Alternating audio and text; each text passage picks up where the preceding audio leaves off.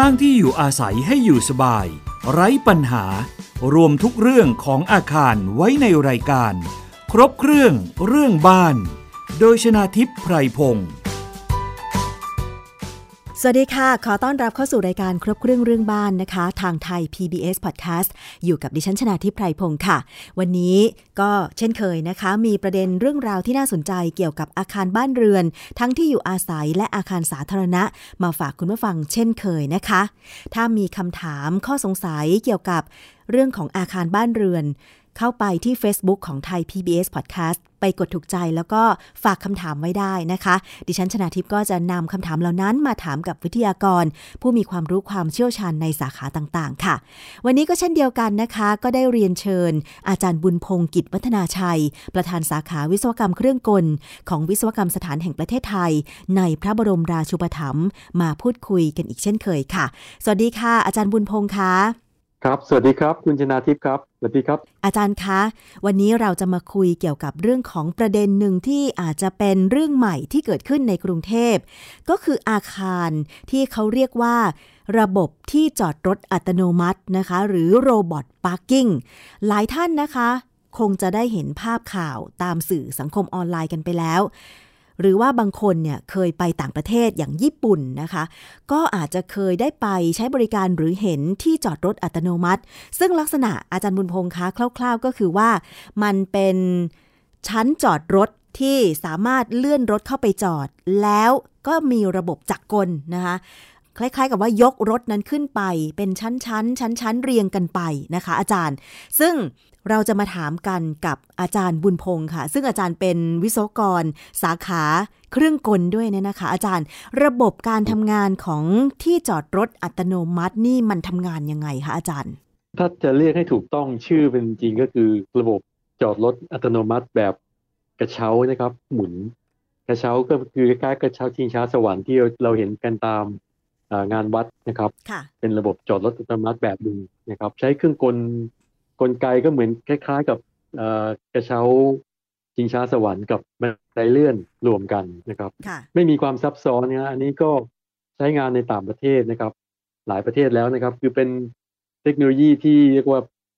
พิสูจน์แล้วว่าใช้ได้นะครับ แต่ว่าจำนวนจอดรถต้องไม่เยอะนะต้องเป็นเลขคู่แล้วก็ราวๆไม่เกินสิบสองคัน เพราะว่าบ้านเรายังมีกฎหมาย ควบคุมอาคารจอดรถอยู่นะครับ ซึ่งเดี๋ยวผมว่าเราเราว่าเรื่องกฎหมายก่อนดีไหมครับ เพราะว่ากฎหมายเนี่ยบังคับให้กลไกพวกนี้จะต้องไม่มีความสูงแล้วก็จำนวนจอดรถต้องไม่เยอะสามเนี่ยก็ต้องปลอดภัยกับผู้ใช้แล้วก็มีความ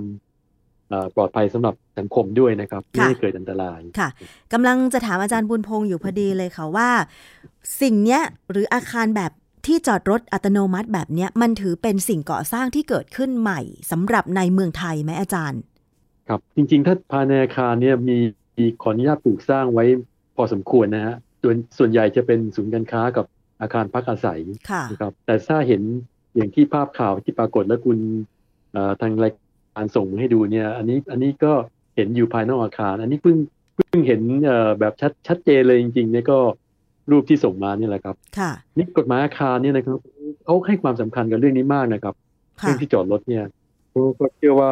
เอ่อมันจะต้องเกิดขึ้นในสังคมไทยไปอีกระยะยาวเลยครับ แล้วก็ถ้าเราไม่ให้ความปลอดภัยเนี่ยอันตรายที่เกิดขึ้นเนี่ยมันก็อาจจะตกกระเทือนต่อต่อต่อผู้ใช้สอยอาคาร แล้วก็ประชาชนที่อยู่บริเวณโดยรอบเนี่ยครับโดยเฉพาะอาคารปลูกสร้างที่อยู่ติดกันเนี่ยก็จะอันตรายมากค่ะ อาจารย์บุญพงษ์คะดิฉันเองเข้าใจว่า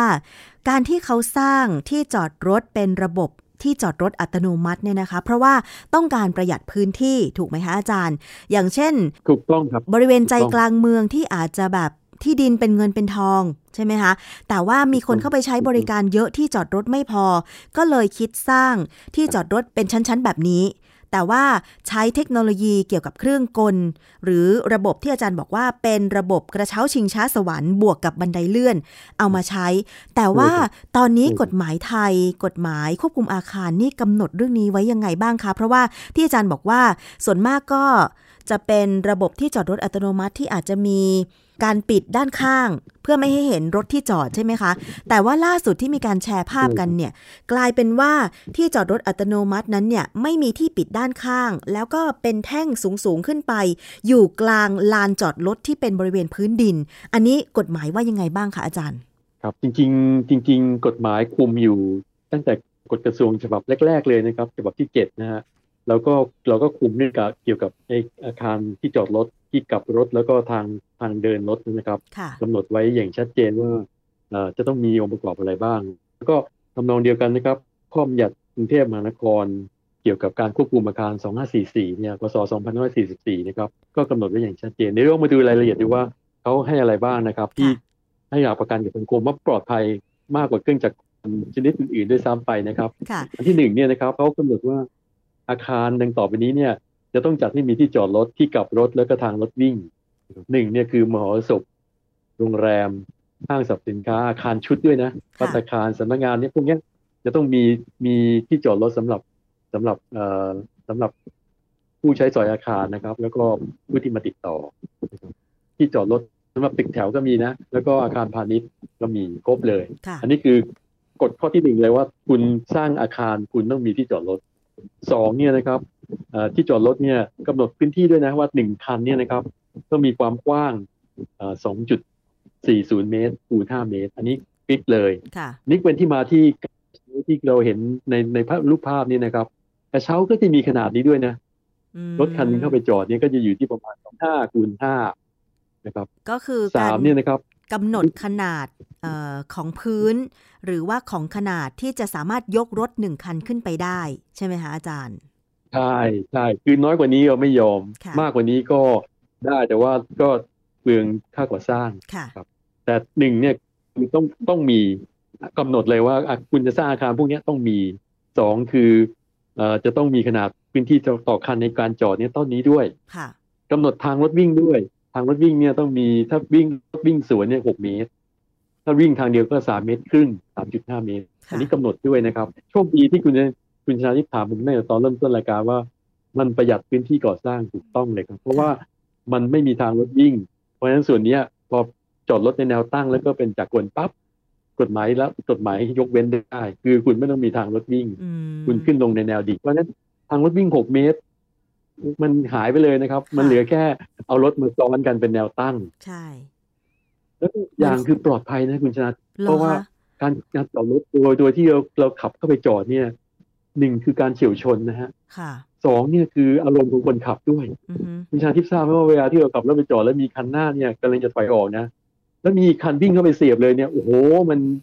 ออารมณ์ตอนนั้นมันเสียอารพล่มณ์เลยนะมากใช่มันค่ะมันคือเราเราเราต้องคอยอะแล้วก็มันก็เลยเกิดเอ่อ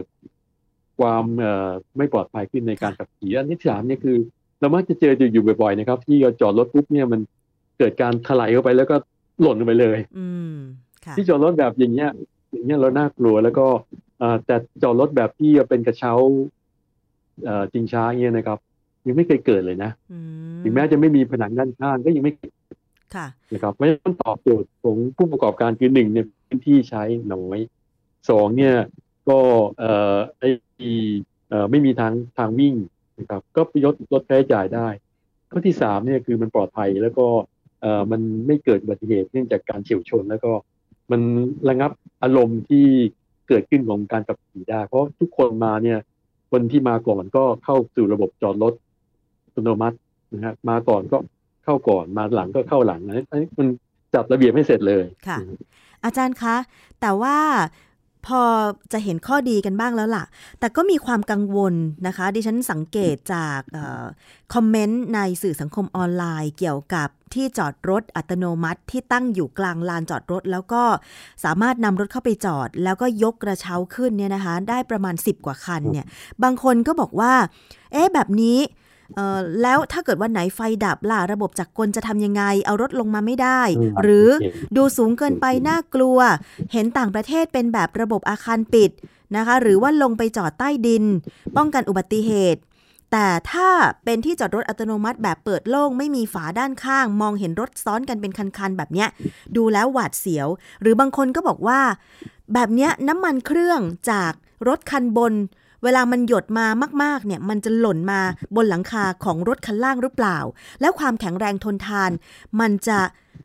มีความแข็งแรงทนทานมากขนาดไหนมากพอไหมอะไรอย่างนี้อาจารย์ช่วยอธิบายหน่อยค่ะครับอ่าเอาเอาเอาอันแรกที่เรากังวลก่อนว่า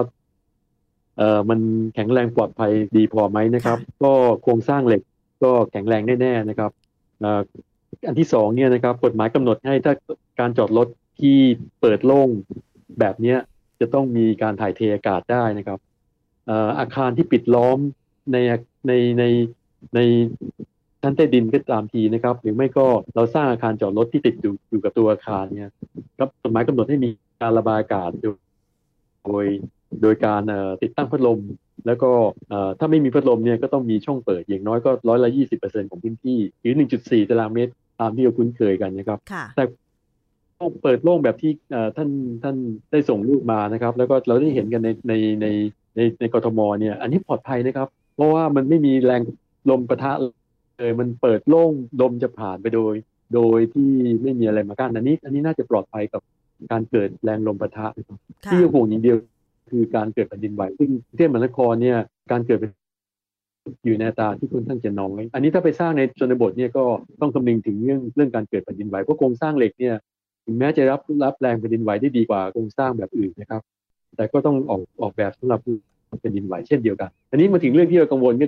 คือรถคันล่างสุดเนี่ยมันจะรับของเสียจากรถคันบนหรือเปล่า เช่นค่ะน้ำมันรั่ว น้ำรั่วอะไรก็ใช่แล้วแต่เนี่ยนะครับ ตอนที่เอารถเข้าไปจอดจอดเนี่ยนะครับ ตรงแท่นจอดเนี่ยตรงพื้นที่จอดเนยนะครับ มันเป็นถาดรองอย่างดีเลยนะครับ ซึ่งเอ่อมีความแข็งแรงสำสำหรับรับน้ำหนักรถได้ มากพอสมควรนะครับ แล้วก็มันป้องกันการหยดของพวกน้ำมันเครื่องน้ำทิ้งของระบบปรับอากาศนะครับ แล้วก็พวกขยะเล็กๆน้อยๆเนี่ยมันก็ฝุ่นละอองเนี่ยมันก็จะอยู่ในตัวถาดเนี่ยแหละครับ ถึงค่ะเวลาก็ทำความสะอาดครั้งหนึ่งเนี่ยก็ก็น่าจะปลอดภัยนะครับรถเข้าไปจอดเนี่ยนะครับ อันนี้กำหนดนะรถรถจะมีขนาดใหญ่ไม่ได้นะครับค่ะรถจะต้องมีขนาดพอสมควรคือเป็นรถเก๋งเท่านั้นรถขนาดรถกระบะรถกระบะนี่ไม่ได้ไม่ได้เลยตู้ไม่ได้ค่ะ รถตู้ไม่ได้แน่นอนครับ รถใหญ่ไม่ได้แน่นอน ก็ได้เฉพาะรถสี่ล้อที่คุมขนาดแล้วก็น้ำหนักเนี่ยไม่เกินสองตันนะครับสองตันหรือเกินกว่านี้ก็ไม่ได้ด้วย2,000สองพันกิโลกรัมถึงค่ะสองพันห้าร้อยกิโลกรัม มากกว่านี้ไม่ได้ ก็ระบบก็จะเตือนว่าเอ่อรถคันนี้ไม่สามารถเข้าสู่ระบบการจอดได้ต้องถอยออกนะครับอืมเอ่อคันนี้ก็สำคัญที่สุดอีกเรื่องหนึงคือ พอเรากำลังเอารถของเราเข้าไปจอดปั๊บแล้วก็รถกำลังเคลื่อนที่ไฟดับค่ะอันนี้มีไฟฉุกเฉินนะครับ จากเครื่องกำเนิดไฟฟ้าสำรองเนี่ยจ่ายนะครับ ให้รถเนี่ยไปอยู่ในตำแหน่งที่ปลอดภัยแล้วก็แล้วก็หยุดหยุดการทำงานนะครับค่ะรอไฟปกติมาแล้วก็ระบบก็ทำงาน เหมือนกับเหมือนกับลิฟต์โดยสารคืออันนี้ก็มีไฟฉุกเฉินไม่จ่ายแน่นอนค่ะ ไม่ต้องห่วงใช่ไหมคะว่าไฟดับแล้วไม่สามารถเอารถลงมาได้ คือยังไงที่กำลังจอดรถอัตโนมัติเขาก็มีระบบไฟฉุกเฉิน แบตเตอรี่มีสำรองฟฉุกไว้เฉินใช่ครับอันนี้อีกเรื่องที่เรากังวลมากคือเราอาจจะ ค้างของไว้ในรถแล้วก็เราพรวดพลาดวิ่งเข้าไปเปิดประตูรถ แล้วก็เอาของมาจากรถเนี่ยนะครับ หรือว่าเอ่อรถกำลังก็ระบบกระเช้ากำลังเคลื่อนที่แล้วเราวิ่งเข้าไปเลยแล้วก็อะไรก็แล้วแต่เนี่ย อันนี้กระเช้าหยุดทันทีนะหยุดเลยอืมมันจะจับสัญญาณการเคลื่อนไหวของของของ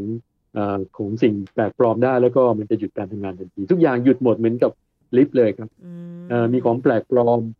มีอะไรไปขวางทาง มีอะไรไปขัด มีหยุดหมดค่ะหยุดการทำงานหมดอ๋อ ก็นับนับว่าเป็นเครื่องกลที่ค่อนข้างปลอดภัยนะ ค่ะปลอดภัยอาจารย์คะแล้วระบบเครื่องกลที่จะยกรถขึ้นลงอันนี้ตรงนี้มีมาตรฐานยังไงบ้างคะอาจารย์ ก็คำนวณน้ำหนักครับ ต้องสมดุลนะครับ คือรถต้องจอดคู่เสมอในในระนาบเดียวกันค่ะ ก็จะเห็นว่าที่จอดรถแบบนี้เนี่ยถ้าจอดขี้เมื่อไหร่ ถ้าเป็นเลขขี้คือสามคันห้าคันเจ็ดคันนะครับเอ่อคันบนรถคันขี้จะอยู่ด้านด้านบนบนสุด อยู่ตรงหัวเลยค่ะนะครับ แล้วก็เอ่อคันที่สองที่สามก็จะอยู่อยู่อยู่ในระนาบเดียวกันค่ะอแค่เป็นรูปสามเหลี่ยมตลอดเวลา ไม่ว่าจะเราจะเข้าไป ถ้าเป็นเลขคู่ไม่เป็นไรนะครับ ก็มันก็อยู่ในแนวระนาบแต่ถ้าเป็นเลขขี้เมื่อไหร่เนี่ยคันที่เป็นเลขขี้จะอยู่บนสุดเสมอค่ะสมดุลทางด้านโครงสร้างส่วนการขับเคลื่อนเนี่ยเอ่อระบบมันเป็นการทดรอบแบบบันไดเลื่อน ก็คือประมาณ 40 ต่อหนึ่ง50 ต่อหนึ่งเพราะฉะนั้นผมยกของ 40เอ่อ ยกของ2ตันเนี่ยเอ่อผมอาจจะใช้ใช้ใช้มอมอเตอร์เนี่ยประมาณสัก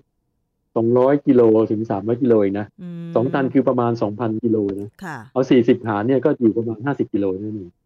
นั่นก็ยกเปาหวิวเลย ก็ใช้มอเตแต่อร์ก็ตัวนิดเดียวฮะ ตัวไม่ใหญ่ ในแล้วระก็บบผ่านผ่านตัวโซ่ฮะค่ะโซ่แสดงว่ามาตรฐานของระบบขับเคลื่อน ในการยกรถขึ้นลงเนี่ยก็คือมาตรฐานมีอยู่แล้วใช่ไหมคะอาจารย์ ใช่ครับ ออกแบบตามมาตรฐาน ก็ทดลองตามระบบที่จัดวางไว้นะครับอืมแล้วก็ระบบก็จะไม่มีขนาดใหญ่นะครับ มีเจ็ดมีแปดคันสิบคันสิบสองคันอืมใหญ่กว่านี้ไม่มีนะ ถ้าใหญ่กว่านี้ก็ต้องซื้อมาต่อกันต่อไปเรื่อยค่ะๆอันนี้กฎหมายก็ก็ต้องระวังเรื่องนี้นะ ระวังเรื่องการต่อด้วยนะค่ะคือเอาเอามาต่อต่อต่อต่อกันไม่ได้ เพราะว่าไม่ยอม กฎหมายบอกว่าคุณจะต่อกันได้เนี่ยคุณต้องเว้นระยะห่างอย่างน้อยเนี่ย โครงสร้างเราประมาณสามเมตรอืมก็ แต่คือหายมามติดควากัมนแบบว่าเมืองนอกไม่ได้ อ๋อ ก็คือหมายความว่า แต่ละอาคารจอดรถอัตโนมัติที่จะสร้างเนี่ย มันก็ต้องมีความห่างกัน ไม่ใช่เอามาติดติดติดกันเลยไม่ได้ใช่ไหมอาจารย์ ระยะระยะระยะห่างระยะห่างระหว่างระหว่างโครงสร้างอ่าฮะต้องไม่น้อยกว่าสามเมตรอืมนี่ห่างหกเมตรเลยนะ ซึ่งค่ะต้องผมว่าคงผู้ประกอบการคงไม่เอามาเกินยี่สิบคัน แล้วก็คงจะไม่เอามาสูงเกินยี่ยี่สิบสามเมตร กฎหมายกำหนดนะครับเอ่อจอดรถได้ไม่เกินยี่สิบคัน แล้วก็ กฎหมายกำหนดด้วยว่าจะต้องไม่สูงเกินยี่สิบสามเมตร ถ้าสูงเกินยี่สิบสามเมตร ก็มีข้อบังคับ เยอะแยะเลยอืมซึ่งก็ก็ผู้ประกอบการคงคงจะพยายามเอ่อซื้อที่เอ่อคนเทพนิยมแล้วก็ไม่เสี่ยงต่อความปลอดภัยสูงเกินไปนะครับ ค่ะ อาจารย์พูดถึงเอ่อการก่อสร้างเนี่ยค่ะ โดยปกติแล้วอาคารที่โชว์ให้เห็นโครงสร้าง แล้วก็สิ่งที่อยู่ในอาคารแบบนี้เนยนะคะ การคำนวณเกี่ยวกับเรื่องของการรับน้ำหนักเสาเข็ม หรือว่าส่วนประกอบอื่น ๆ นี่จะมีลักษณะเป็นยังไงเหมือนกับอาคารที่มีฝาผนังอะไรอย่างนี้ไหมคะก็อาจารเหมือย์นเหมือนเหมือนกันเลยฮะแต่ว่าภาษาผนังที่เป็นคอนกรีตกับพื้นกับตัวผนังด้านข้างเนี่ย ไม่ต้องแรงลมไม่ต้องคิดอืมนะครับ ก็รับแค่เฉพาะโครงสร้างของตัวมันเองนะครับค่ะแล้วก็รับเอ่อ น้ำหนักของรถที่เข้ามาจอด สมมติรถ 12 คันนะครับ คันหนึ่งผมให้ 2,500 กิโลค่ะนะครับ ก็จะตกประมาณตกประมาณเอ่อ30ตัน บวกกับโครงสร้างเหล็กประมาณ10ตันนะครับอือฮึ40ตันค่ะในพื้นที่ก่อสร้างนะครับ พื้นที่ก่อสร้างเล็กมากนะ36ตารางเมตรเองนะครับค่ะหารได้36ซึ่งมันก็ออกมาประมาณเอ่อ800กว่ากิโลต่อตารางเมตร ซึ่งมันมันผมว่ามัน800กิโลต่อตารางเมตรนี่อาจจะ เบากว่าห้องเครื่องอีกนะค่ะ เพราะว่ามันไม่มีไม่มีคอนกรีตเลยน้ำหนักคอนกรีตไม่มีมีแต่น้ำหนักเหล็กค่ะ10ตันนะครับ แล้วก็น้ำหนักรถอีกประมาณเอ่อประมาณกี่2,500คูณ12นะครับค่ะก็ตกประมาณสามสิบตันสามหมื่นกิโลค่ะไม่เยอะเท่าไหร่นิดเดียวนะไม่เยอะฮะคุณชนะทิพย์สบายใจได้ก็คือลงเข็มอือฮึแล้วก็ทำฐานลาก แล้วก็ทำแท่นเอ่อรับน้ำหนักกระแทก ที่เกิดจากรถเอ่อเวลาที่ระบบล้มเหลวแล้วรถลงมากระแทกเนี่ย มันก็น้ำหนักลงก็อาจจะประมาณห้าเท่าอืมของน้ำหนักรถที่มีอยู่แล้วก็โครงสร้างรับได้อยู่แล้ว อืมค่ะ อาจารย์แต่ความกังวลของคนที่ได้เห็นก็คือว่าโหหวาดเสียวจังเลย ไม่กล้าเดินเข้าไปใกล้ๆ อาจารย์มีคำแนะนำอืมอะไรไหม ความเสี่ยงที่รถมันจะถลายเอ่อออกมาจากอาคารจอดรถระบบอัตโนมัติ แบบไม่มีฝากั้นเนี่ย มีความเสี่ยงขนาดไหนอาจารย์ รถที่เข้าไปจอดเนี่ยจะต้องถูกเตือนให้เข้าตำแหน่ง P เท่านั้นนะครับ คือหรือไม่ก็ต้องถ้ารถเกียร์ปกติก็ต้องดึงเบรกมือค่ะตลอดเวลาไม่งั้นก็ระบบก็ไม่ยอมให้ออกจากรถนะครับ คือมันก็ยังฟ้องอยู่ว่าคุณลืมพวกนี้ยังคุณต้องทำพวกนี้ครบก่อนไม่งั้นก็ออกจากรถไม่ได้ เพราะว่าอันนี้ต้องขับเข้าไปจอดนะครับค่ะมันไม่ใช่จอดโดยอัตโนมัติคือเข้าไปจอดแล้วก็คนจะต้องทำตามขั้นตอนที่ถูกต้องถึงจะเอากุญแจออกมา แล้วก็ไปรับเอ่อบัตรจอด นับเวลาแล้วก็ออกไปทำธุรกิจทำภารกิจได้นะครับ กลับมาก็เสียบบัตรแล้วก็ทำตามขั้นตอนย้อนกลับนะครับอือฮึกดล็อกเบรกแล้วก็สตาร์ทเครื่องแล้วขั้นตอนมันค่อนข้างมาตรฐานนะไม่งั้นก็ระบบก็ไม่ทำงาน คุณก็ออกจากรถไม่ได้ ผมยังว่าเป็นโครงสร้างที่ถ้าขนาดนี้นะครับ แล้วก็กฎหมายกลุ่มไว้เนี่ยนะครับ ก็น่าจะน่าจะปลอดภัยค่ะของแรงลโครมงก็สไม่ร้างเกิดขึ้น เพราะว่าไม่มีผนังด้านข้าง พื้นก็เบาเพราะว่า อาจารย์บุญพงษ์คะ ถ้าอย่างนั้นถ้าเราไปเจอที่จอดรถอัตโนมัติ และเราจะต้องจอด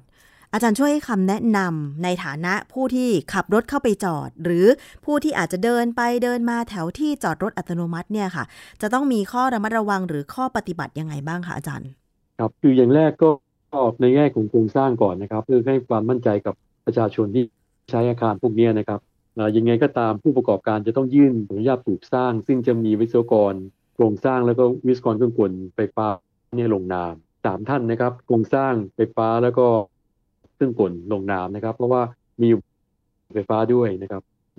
พราะฉะนั้นความปลอดภัยทางด้านโครงสร้างรับแรงลมรับแผ่นดินไหวเนี่ยก็น่าจะแข็งแรงพอนะครับ ส่วนที่สองเนี่ยคือขั้นตอนในการใช้ต่างๆเนี่ยนะครับ ระบบอัตโนมัติเนี่ยมีระบบสัญญาณป้องกันทางด้านความปลอดภัยไว้ค่อนข้างครบนะครับการจอดรถจะต้อง ไม่ลืมปลดเบรกมือเอ่อไม่ไม่ต้องดึงเบรกมือไว้นะครับ ต้องดับเครื่องจอดรถในตำแหน่งที่ถูกต้องนะครับสัญญาณไฟเขียวขึ้นเนี่ยถึงจะออกจากรถได้ แล้วก็ไปรับบัตรจอดแล้วก็นับเวลานะครับ การเอารถออกก็เช่นเดียวกันนะครับ ก็เสียบบัตรรถก็จะไหลออกมาตอนตำแหน่งที่ จะเป็นจะเป็นช่องทางออกนะครับค่ะมันขับรถก็เดินเข้าไปเปิดประตูแล้วก็ ทำตามขั้นตอนย้อนกลับจากขั้นตอนที่เราจอดรถนะครับ แล้วก็ออกจากรถ แล้วก็ถอยรถมาจากอาคารจอดรถอัตโนมัติได้นะครับ ต่อไปเราอาจจะเจออย่างเงี้ยมากขึ้นนะครับ มากขึ้นด้วย เพราะว่ามันเป็นที่จอดรถราคาไม่แพงหนึ่งสองคือใช้พื้นที่ในการก่อสร้างเนี่ยน้อยมากค่ะอาจารย์แล้วระบบการล็อกรถให้อยู่กับที่ในระหว่างที่จอดอยู่บนชั้นต่างๆล่ะคะอาจารย์เขาใช้ระบบล็อกอะไรยังไงคะ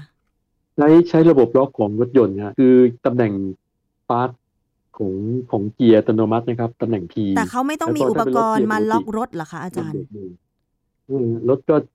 อยู่กับที่ฮะแล้วก็ไม่มีรถถ้าเราปลดเกียร์ว่างนี่ก็รถขึ้นไปขึ้นมาได้ แต่ว่ามีมีมีปิดหัวท้ายนะครับ มีล็อกไม่ให้รถที่ในแนวในแนวเดินหน้าถอยหลังนะครับ แต่ว่าด้านข้างนี่ไม่มีก็ถือว่าไม่มีจะทำด้านข้าง ก็คือว่าจริง ๆ แล้วพอเอารถไปจอดบนแท่นจอดก่อนจะยกขึ้นไปนี่ก็มันก็มีล็อกหัวท้ายของรถด้วยเหมือนกัน นอกจากการที่เราต้องจอดรถให้อยู่ในเกียร์ตำแหน่ง P หรือว่าตำแหน่งที่เราดึงเบรกมือแล้วถูกต้องไหมคะอาจารย์ใช่ครับใช่ครับถาดจอดของรถเนี่ยค่ะอาจารย์มันได้ระดับราบดีพอไหมหรือว่ามันป้องกันการเอียงซ้ายเอียงขวายังไงได้บ้าง ตัวโครงสร้างพื้นเนี่ย เป็นเป็นพื้นเป็นพื้นโครงสร้างธรรมดานะครับ ก็วางอยู่บน วางอยู่บนตัวตัวโครงสแลกนะครับ ก็เป็นตัวรูปกระเช้านะครับ ถ้าคุณชนาทิพย์เอากระเช้ามาวางนะครับ แล้วก็อยู่ในสแลกอันนี้นะครับ คุณชนาทิพย์สามารถเอามือผลักและสายไปสายมาได้เลยนะเป็นกระเช้าเลยครับมันเป็นกระเช้าเลย เพราะฉะนั้นพื้นเนี่ยถึงแม้มันจะเอียงไปเอียงมาเนี่ยก็ไม่มีผลกระทบกับตัว ตัวรถแล้วก็ตัวน้ำหนักโครงสร้างมากมายก็เรียกได้ว่าแกว่งเหมือนปกติเลย ถ้าลมพัดแรงๆก็แกว่ง แต่มันแกว่งแต่ว่ามันไม่เอียงด้านใดด้านหนึ่งมันไม่แบบเอียงขวาเทกระจาดรถร่วงลงมาอย่างนี้ใช่ไหมอาจารย์ ไม่ไม่มันมันมันมีล็อกล็อกไม่ไม่ให้มันแกว่งเกินมุมนี้ มีล็อกอยู่มันก็แกว่งได้ แบ่งแบบเราเราแบ่งกระเช้าธรรมดาแต่แบ่งแบบกลับหัวเลยไม่ได้ไม่มีทางไม่ใช่ค่ะคือ หมายความว่าเราดูด้วยสายตาเนี่ยอาจารย์อุ้ยมันก็หวาดเสียวเนาะยิ่งไปดูใกล้ๆนี่ถ้าเป็นเจ้าของรถ เอ๊ะ รถชั้นอยู่ จอดชั้นบนสุดเลย ชั้นที่ประมาณชั้นที่ 8 เลยอะไรอย่างเงี้ยเท่าที่มีการแชร์ภาพกันเนี่ยนะคะมีประมาณ 7 ชั้นก็จอดได้ 14 คัน แถวละ7 14 คัน ใช่ ก็ใช้ใช้ระบบแปดสิบสิบสองแล้วก็สิบสี่แต่สิบสี่ไม่ค่อยนิยมนะ